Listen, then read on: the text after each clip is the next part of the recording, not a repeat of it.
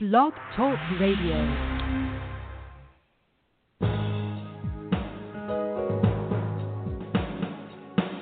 Welcome to the Neil Garfield Show, a presentation sponsored by www.livinglies.wordpress.com, GTC Honors, and The Garfield Firm, serving all 50 states with news and analysis of the latest bank scams against borrowers, homeowners, consumers, and investors, and providing legal representation throughout Florida.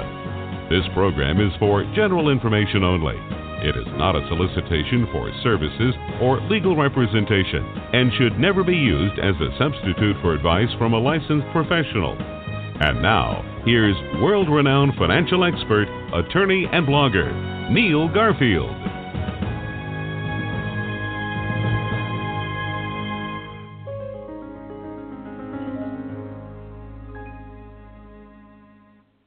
Again, everyone. It's Charles Marshall here on the West Coast Foreclosure Show.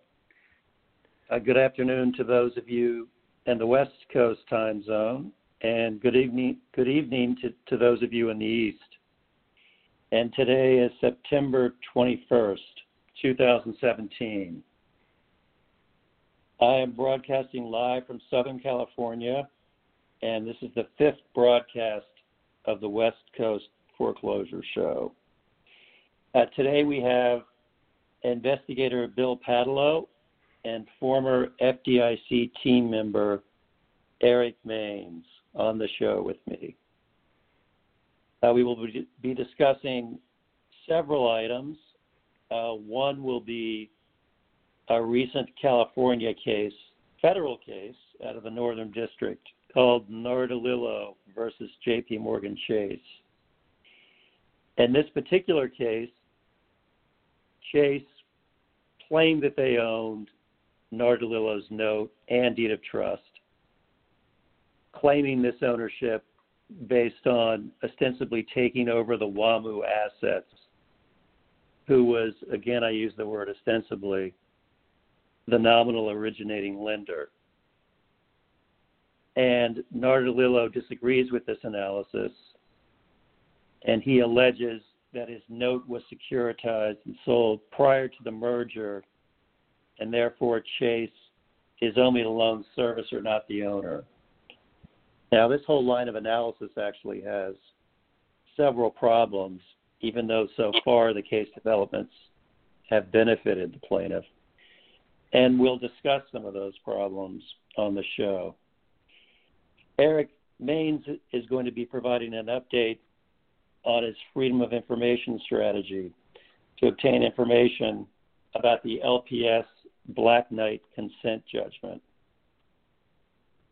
I am broadcasting live uh, t- today, and I will be broadcasting live on the first and third, first and third Thursday of each month, with a focus on West Coast developments.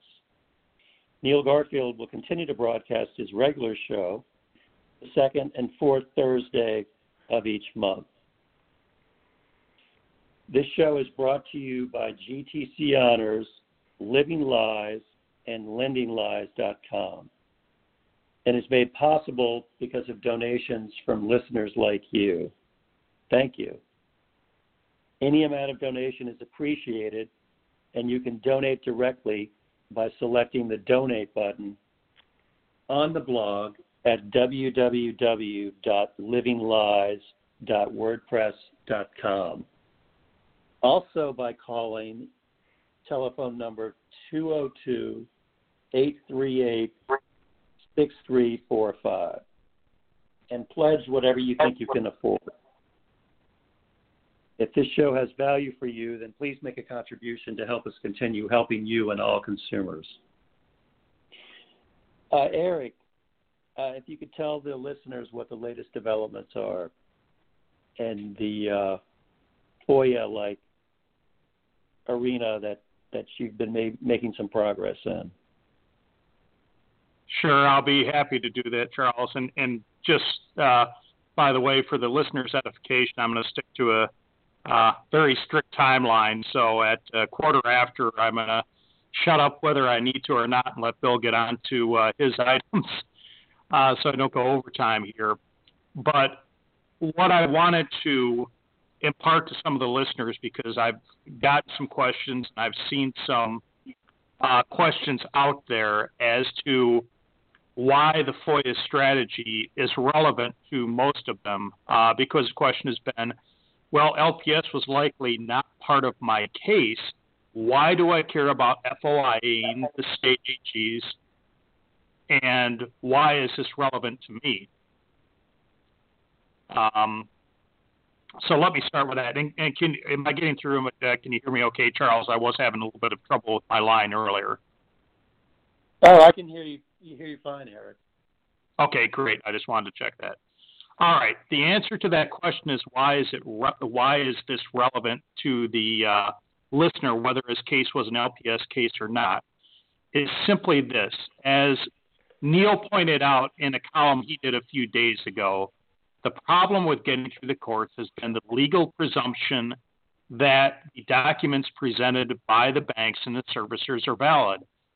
And let's face it, that's why we are all here. It is because we are faced with foreclosures or potential wrongful foreclosures based on documents, hearsay evidence that we know is not valid, that is not backed up by any factual data, in many cases is robo-signed or forged, and based on uh, again hearsay evidence from people who who can't claim any uh, firsthand knowledge to the claims about your loan, your supposed loan that they are making. So how do you get past those presumptions? Well, this works on somewhat of a step-by-step basis with what I've looked at. With the FOIA requested to the AG's office on the LPS consent judgment, what you're doing is you're setting up, number one, the AG's office to respond to a company that was involved with 80% of the early foreclosure work based on their uh, desktop software program used in foreclosures. And you're getting the AG's office to respond in many cases with a stonewall response when you ask them, What information do you have about this consent judgment? How do you know, how do we know as the public what was done to ensure that the robo signings, what was done to by the to make sure that the foreclosure mills stopped and went in and got corrective assignments done and made sure that these foreclosures were done properly. How do we know that? What were the parameters set? And when the AG's office responds, well, we can't release that information especially after sending out all these uh, rosy press releases saying, well, we've done a great job here for a few million dollars based on the billions of dollars of damage done based on these robo-sign and forged documents. We've accepted a few million dollars, basically the price of a few median homes in that state, and let these guys off the hook. But don't worry, the robo signing has stopped the national mortgage uh, settlement has ensured that as well, as well as the LPS consent judgment. This isn't going on anymore. Well, if it's not going on anymore, why are you so hesitant and reluctant to release information that's not even attorney client privilege? What's attorney client privilege about what the parameters were for how a consent judgment was followed up on? What's attorney client privilege about what was done to ensure that the foreclosure mills went and cor- got corrective assignments done and what have you. And it's putting them in a position where they're going to soon have egg on their face. And I'll get to that in a minute. The weak link in this whole chain is the foreclosure mills. And as we saw, and as I referenced again in an article that uh, Neil put out there a few days ago, look at the Stern Law Firm in Florida. That is a firm that was brought down in flames and had multiple class actions filed against it successfully where people recovered monies based on all the robo signing and forgery that was done by the Stern law firm. And they are the weakest link because they are the most exposed. In the end, the high guy up the food chain doesn't take the fall. The banks have done a very good job at seeing that they remain remote, that they've used servicers like Ocwen and foreclosure mills like the Stern Law Firm to make sure that they have plausible deniability, that they have a cushion in between them. So if the regulators are forced, and again, much like the AG's office is soon to be forced to come knocking, they can say, well, that is really horrible that happened, but we didn't know these people were committing those bad acts. And basically, the foreclosure mills and the servicers know they can be hung out to dry. So they are the, again, the exposed party in all this. Now, I'm going to be putting out in a few days, and we'll discuss here very briefly how easy it is to uncover evidence that the AG's office, in fact, did not follow up on a consent judgment and that the foreclosure mills did not do corrective assignments. And this is information in most cases that is available low cost or free. Just quickly, because I don't want to spend a lot of time on this, and I will be posting this out there with Neil's help in a few days. It is easy to look up which cases a foreclosure mill attorneys handle because every attorney is assigned a unique attorney ID number. And you can go to most states' website, pull up an attorney by name, and you will get his attorney ID number. Once you have that, you can do a search on most of the databases. Uh, here in Indiana, we have an Odyssey database, and most uh, states that are not in the Stone Age have a database where you can search by attorney ID number to see the cases they've handled, and this will go back usually at least for a decade or more. With that information in hand and doing a search by date, you can see all again the foreclosure cases handled by that foreclosure mill law firm, the name of the party, the address of the home, if they were represented by counsel and the name of that counsel, and once you have that information, and again, this is all free so far, you can do this for free. If you're a class action attorney, you just hit the gold mine because with the address of the home, the name of the parties involved, you can then go to many of the, again, publicly available and low cost title search engines. Uh, we have one in uh, Indiana here, again, that can be, and it handles Indiana and Michigan that can be got onto for usually around $90 a month. And for a dollar a document with that information you've gotten for free for anywhere for a dollar to two dollars you can pull the assignment from that foreclosure case and start compiling a list of assignments and look for the specific robo signers that may be involved there and see whether a corrective assignment was done my guess, you're not going to find a whole lot of corrective assignments. You're going to find that the law firm and the foreclosure mill firm involved did just went ahead with a lot of those foreclosure cases post the consent judgment because they weren't going to spend the time or the money or risk liability of admitting that they used RoboSign and forged documents to instigate a foreclosure case, let alone continue continue proceeding with it. They, they simply went ahead and did it, knowing that in most cases the attorney generals were going to turn a blind eye to it. And boy, were they right, because that's exactly what happened in my case. So, what, again, just very quickly, what practical good does that do for the person that has a non LPS case?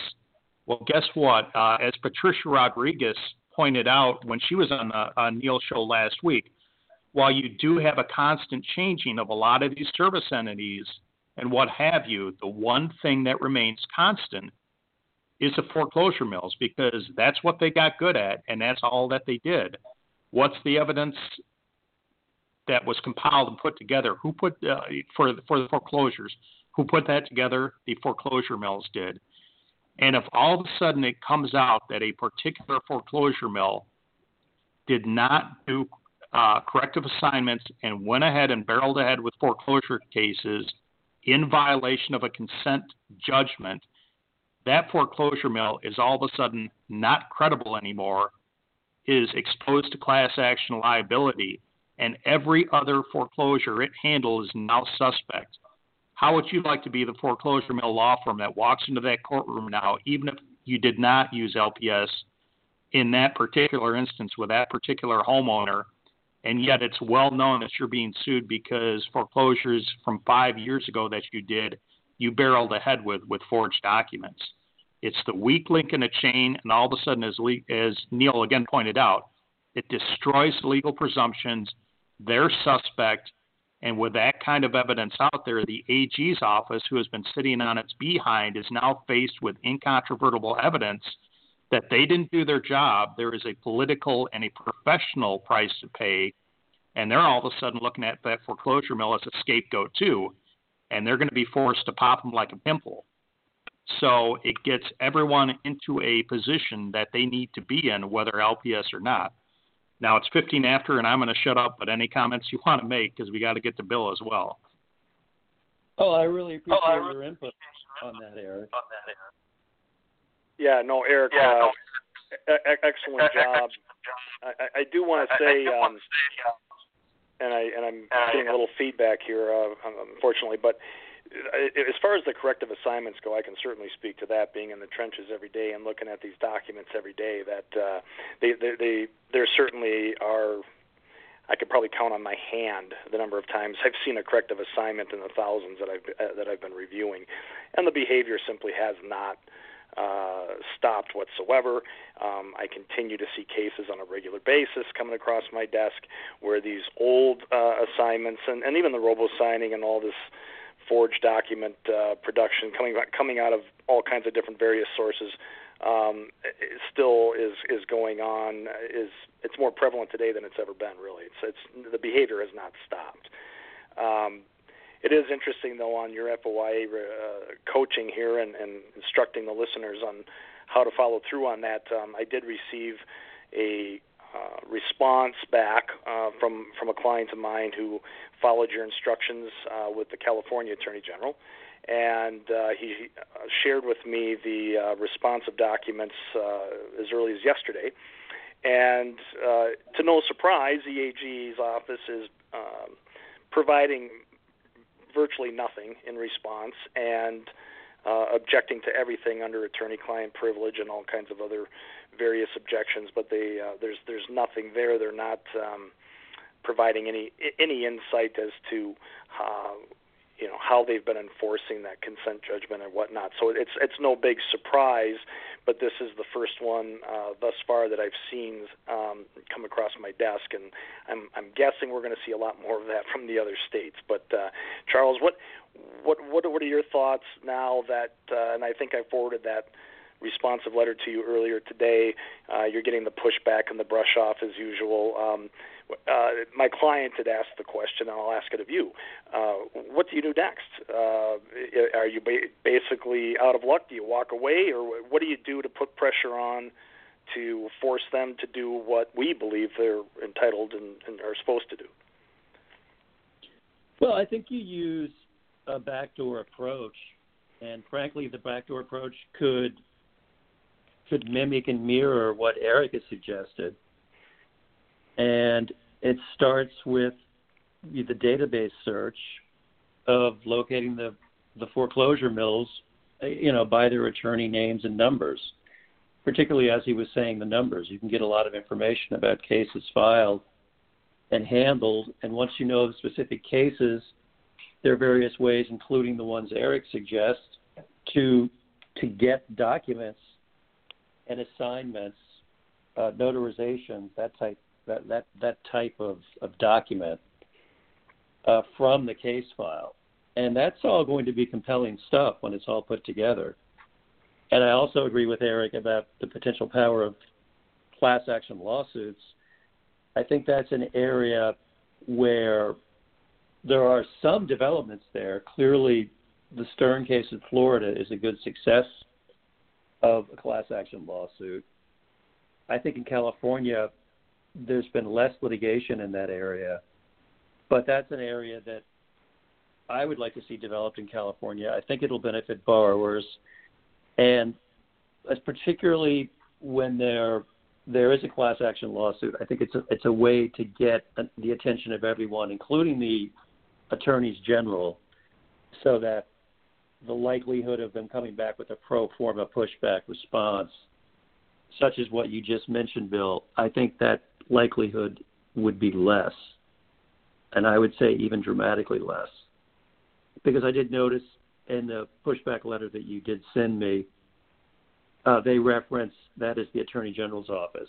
They reference the Attorney Work Product Doctrine, They reference something called the common interest doctrine, which I won't even get into.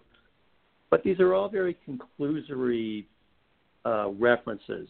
They don't really go into much detail at all about when, how, why, and specifically to what they are directing those objections. So I don't think it's a it's it's a fair pushback. I know they did provide some documents, but it sounds like those documents were not useful. Is that that that your take, Bill? The well, yeah, I mean, useful. Yeah, the documents that they produce are basically what uh, the public has has already seen. Their their uh, announcements, a copy of the consent judgment, um, just the press releases. It's all the, the stuff that they've already put out there to the public to date. Um, but there's simply no responses as to the simple question: Did you have you followed up with LPS Black Knight in this consent judgment to, to ensure uh, that they've been complying and whatnot? And so, uh, yeah, they're they're they're they're stiff arming as as to be expected at this point. But uh, but yeah, I think um, you know it's all about pressure and shining the spotlight and being persistent and to continue to um, uh, force them to uh, to come come out and, and, and speak and to uh, show their hand. And uh, and I think we're we're moving in the right direction. And I'm really proud to to hear that many of the listeners are uh, taking it upon themselves to to follow suit and to write these letters and to put pressure on these AGs. And and I think uh, the more this gets um, uh, out there and t- and the more we keep uh, pushing this message, I think it's going to be very important ultimately to uh, getting where we're, where we need to go. Absolutely. And one thing that will happen uh, as individual borrowers uh, around the country push forward these letters and make it known in a bigger way that the AG offices around the country really need to address this issue. As that whole aspect develops, the class action piece, I think, becomes much more realistic. And foreclosure attorneys around the country, including California, they'll be attracted into doing class actions when they see that this is an area of ripe concern. And uh, another big thing that I see happening is whereas it's routine now for judges to push back in California and say, well, yeah, there was robo signing in this case apparently, but that makes the the assignment at issue merely voidable, not void. I can't imagine that they'll be able to maintain that position if there's a class action case showing hundreds and possibly even thousands of not just robo signed, but documents with you know major forgeries, other types of irregularities that show there was no real individual declaration. And in as much as they've been able to fob off individual cases that bring these issues up, if the same issues or very similar issues are brought up in a class action lawsuit, I think the judicial rendering related to that is going to be more favorable and more borrower friendly, which of course is where where we're trying to go on this. And now and, shifting uh, shifting gears just a bit on the uh, the California case, the recent Northern District case that I was discussing at the beginning of the show. I understand you have a lot of insights on that, Bill. Why don't you tell the listeners about that? Well, that's actually a, a pretty good segue when you're talking about documents being, you know, arguably voidable versus void. Um, what's really interesting about this case that got past the motion to dismiss is uh, it, it's a it's a fact pattern. Obviously, I'm well familiar with, and I've been looking at this and, and banging this uh, drum pretty hard for a number of years regarding uh, these assignments from J.P. Morgan Chase claiming to be the beneficiary of loans that were sold and securitized prior to the receivership.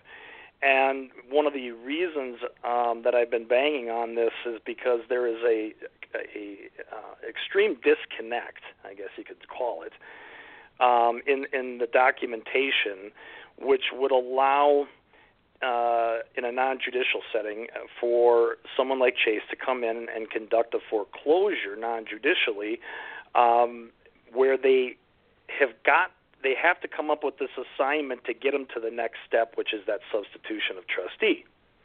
And from there, then they you know they can declare the defaults and NODs and all that sort of thing. But the real Achilles heel here is, and what the court uh, is is pointing out in this Nordal case um, is that if this loan, as alleged by the plaintiff, was securitized um, and it's in a trust, and, and let me um, make it very clear that I did not do the work or the, any of the forensic work on this particular case, and so um, I'm just reading the uh, pleading that we posted yesterday.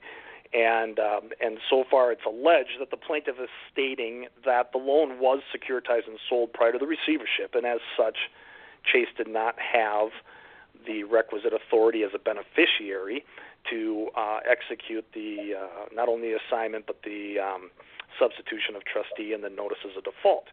Well, Chase's position in the case is that um, it was not securitized, and so they're denying that portion of it. But in tens of thousands of cases, um, we have a situation where there actually, let's say, are are assignments that um, are executed to, uh, let's say, a WAMU REMIC trust or whatnot uh, by Chase through uh, through the FDIC, um, where to get to that point, Chase needed to execute an assignment as beneficiary, usually to itself. It's one of those self-serving, self-to-self, chase-to-chase assignments, uh, prior to then executing the assignment to the trust. And what this court uh, is is analyzed here in denying this motion to dismiss is that if you weren't the beneficiary and if this thing was indeed securitized prior to the receivership, uh, the argument that these documents are void and they had no authority to substitute trustee are valid. Those are valid claims that, that survive. Well, that's what's going on, even in, in tens of thousands of cases where where a trust is even identified. And I've said this for a long, long time that Chase simply cannot cut corners and get to that substitution of trustee by executing a document as beneficiary if they have never been the beneficiary. And therefore, this court recognizes that there's that's a valid claim that these documents are not voidable. They're void if they were done so without the requisite authority. And this is, um, uh, you know, extreme. I think this is very common in just in, in the vast majority of all WAMU loans that were sold to the the GSEs, uh, Fannie Freddie. Um, I did that article that was uh, referenced there that you know showing 615 billion, for example, did not go through the hands of the FDIC, and so therefore uh, you've got an awful lot of paperwork that's piled up here by J.P. Morgan Chase, uh, where they've claimed to be the beneficiary when they're not, and so this is this is a very very interesting case. Um, uh, what do you have to? What are your thoughts on that, Charles? I'm sorry. Well, my thoughts are similar to Neil's.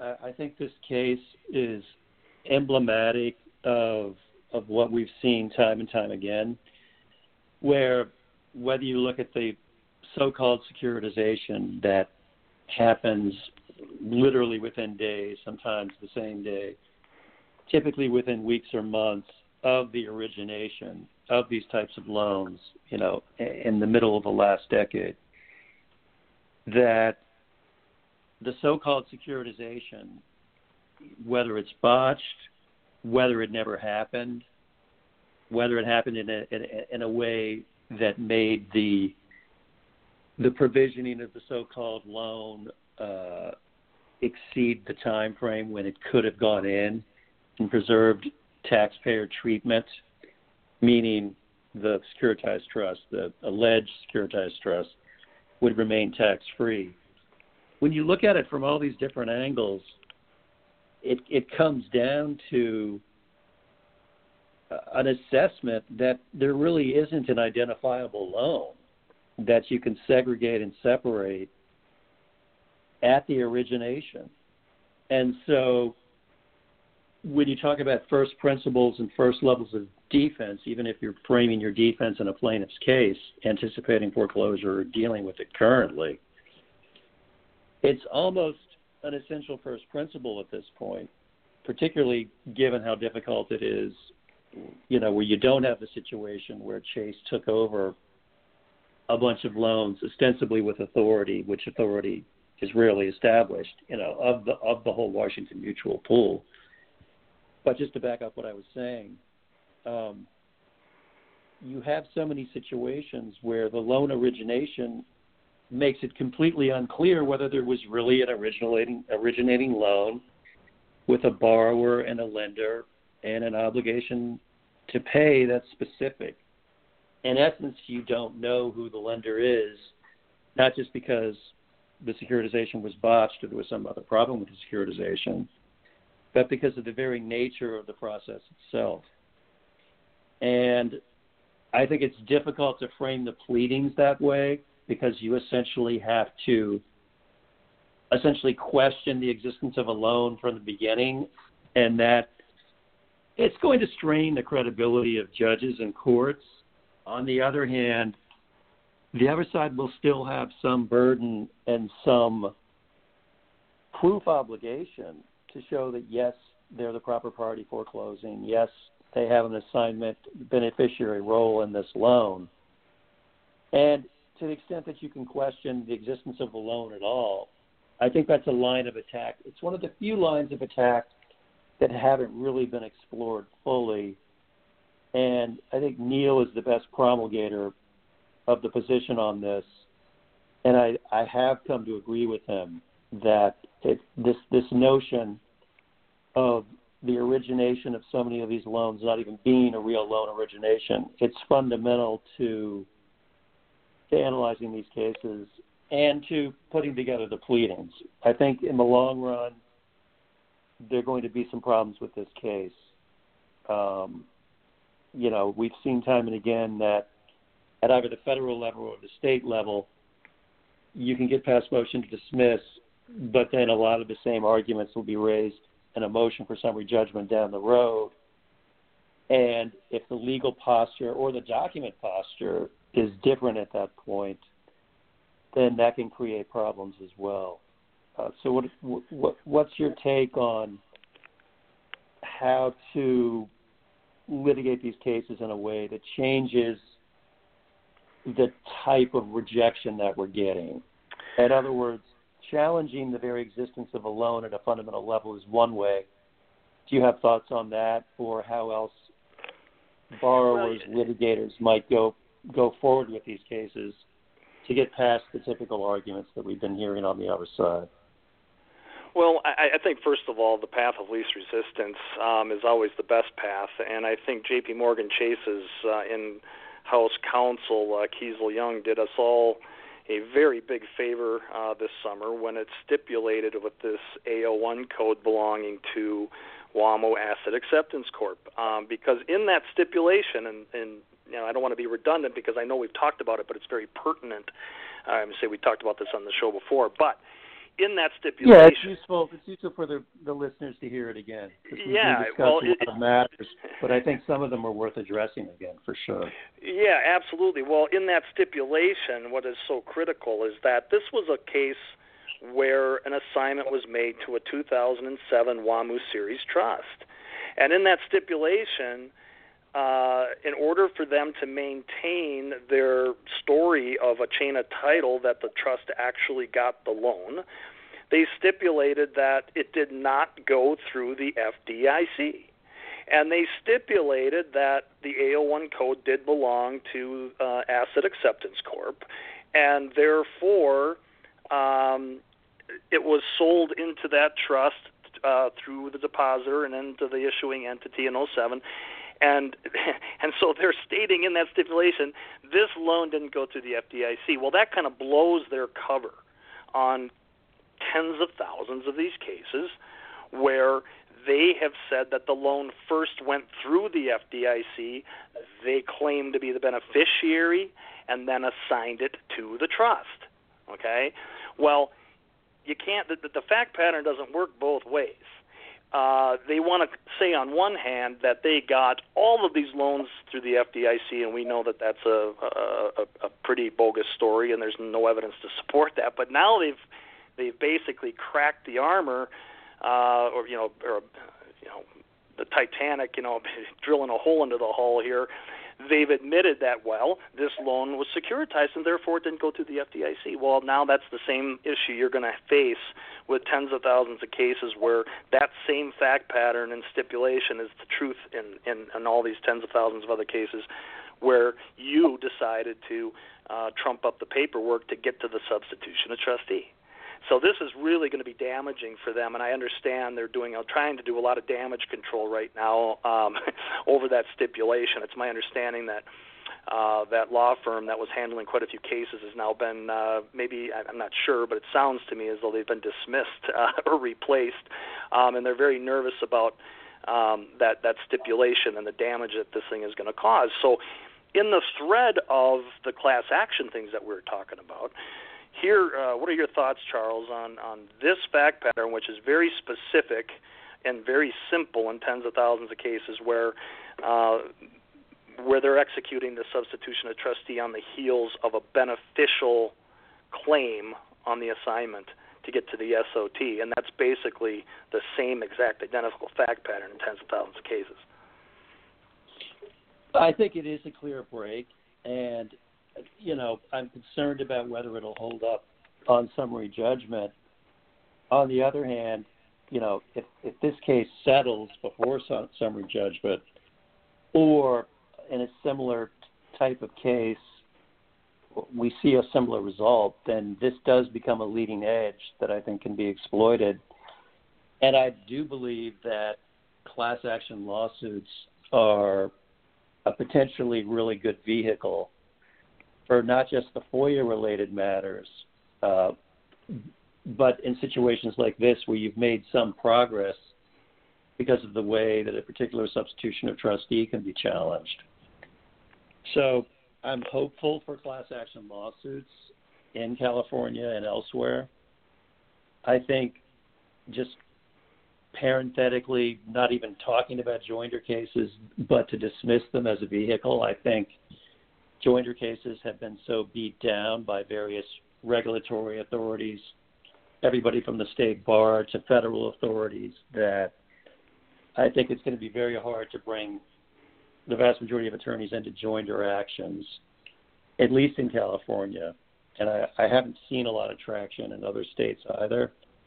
But class action cases, I think, are definitely an area that uh, both litigators and borrowers need to, well, ideally move into, but at least gather more information and documentation related to doing class action lawsuits and that impetus, you know, can create two or three that can then move forward potentially, and it could it could change the whole climate. One other aspect uh, that I think could become an issue, you know, in this particular case, and that I could see being useful elsewhere, is, I mean, how often, Bill, do you coordinate or find yourself um, sharing an expert role with CPAs or somebody whose sole job is to is to is to just look at the numbers. To, for instance, document that a particular loan really does show up on the general ledger of a specific party to a case. I mean, how often do you see that level of specialization related to to to actual accounting? Is that something you see much, or, or not very much? Unfortunately, I, I have not seen that very much. Um, I know, and I believe Neil has, has posted and talked about this repeatedly. Um, that he's put the feelers out there for CPAs and those to come forth uh, if they're interested in getting into this line of work. Um, I think it's a tremendous idea. I have uh, very recently been cultivating some connections in that area that hopefully come to fruition. Um, I am uh, told that one uh, specialized um, CPA, accounting, fraud, money expert, so to speak, um, it, who's in the uh, public sector in law enforcement right now, is uh, considering uh, early retirement to come into the the private side as a PI, such as myself, to maybe assist in this. So I, I have been um, uh, putting the feelers out there, and hopefully that that's going to come to fruition because it's an absolute necessity. Um, I think to cracking this thing uh, open on many many levels, and I think it's long overdue. Um, you know, I I, I hear uh, things.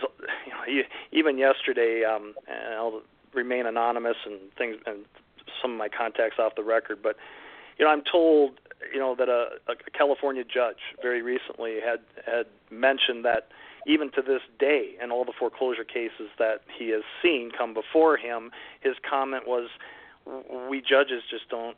And I know this sounds like hearsay, but he, his comment was, "We still don't get this stuff and the complexity of it. Uh, we don't understand. We just it's very, very, very confusing." And that that's why it's it's very important to you have to almost dumb some of this down uh, for the judges even to this day. But um, but that's some feedback that I that I heard from a credible source really saying, this, and the judges still they just don't get this. But I think the numbers and the accounting is going to be a very critical part to this um, because I'm sure.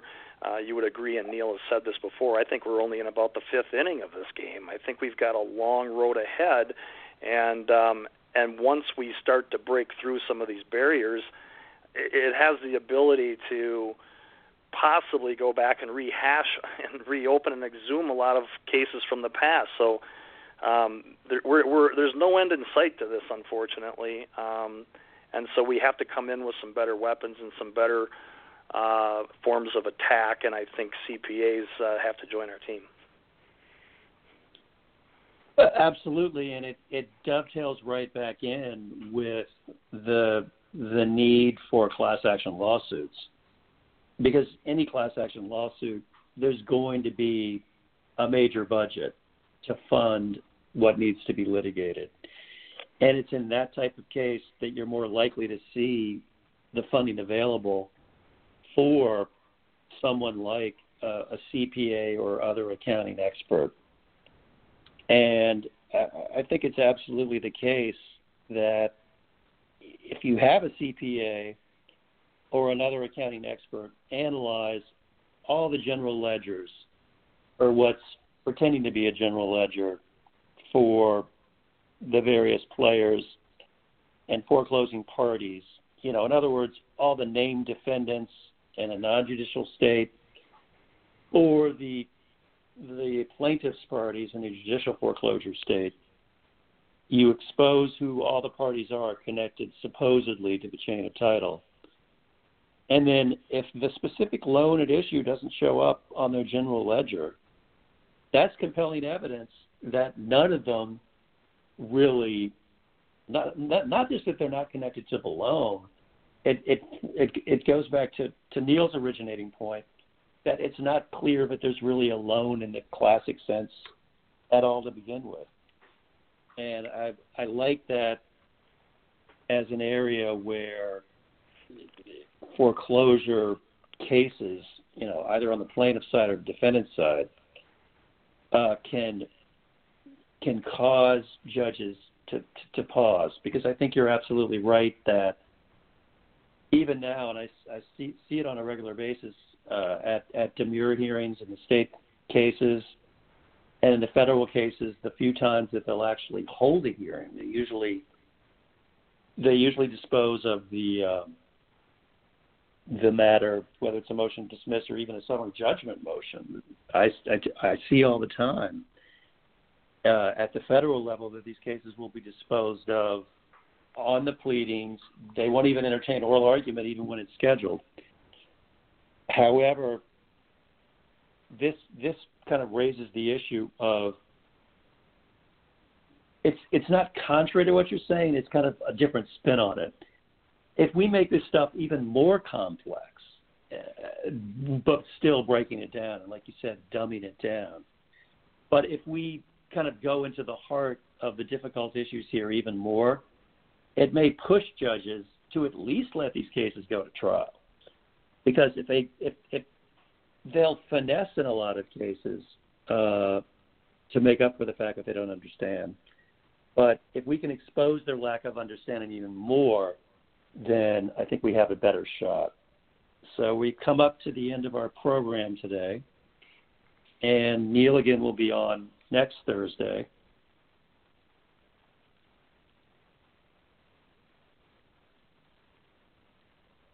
Judy was boring. Hello. Then Judy discovered ChumbaCasino.com. It's my little escape. Now Judy's the life of the party. Oh, baby, Mama's bringing home the bacon. Whoa, take it easy, Judy. The Chumba life is for everybody. So go to ChumbaCasino.com and play over 100 casino style games. Join today and play for free for your chance to redeem some serious prizes. ChumbaCasino.com. No purchase necessary. Void where prohibited by law. 18 plus terms and conditions apply. See website for details.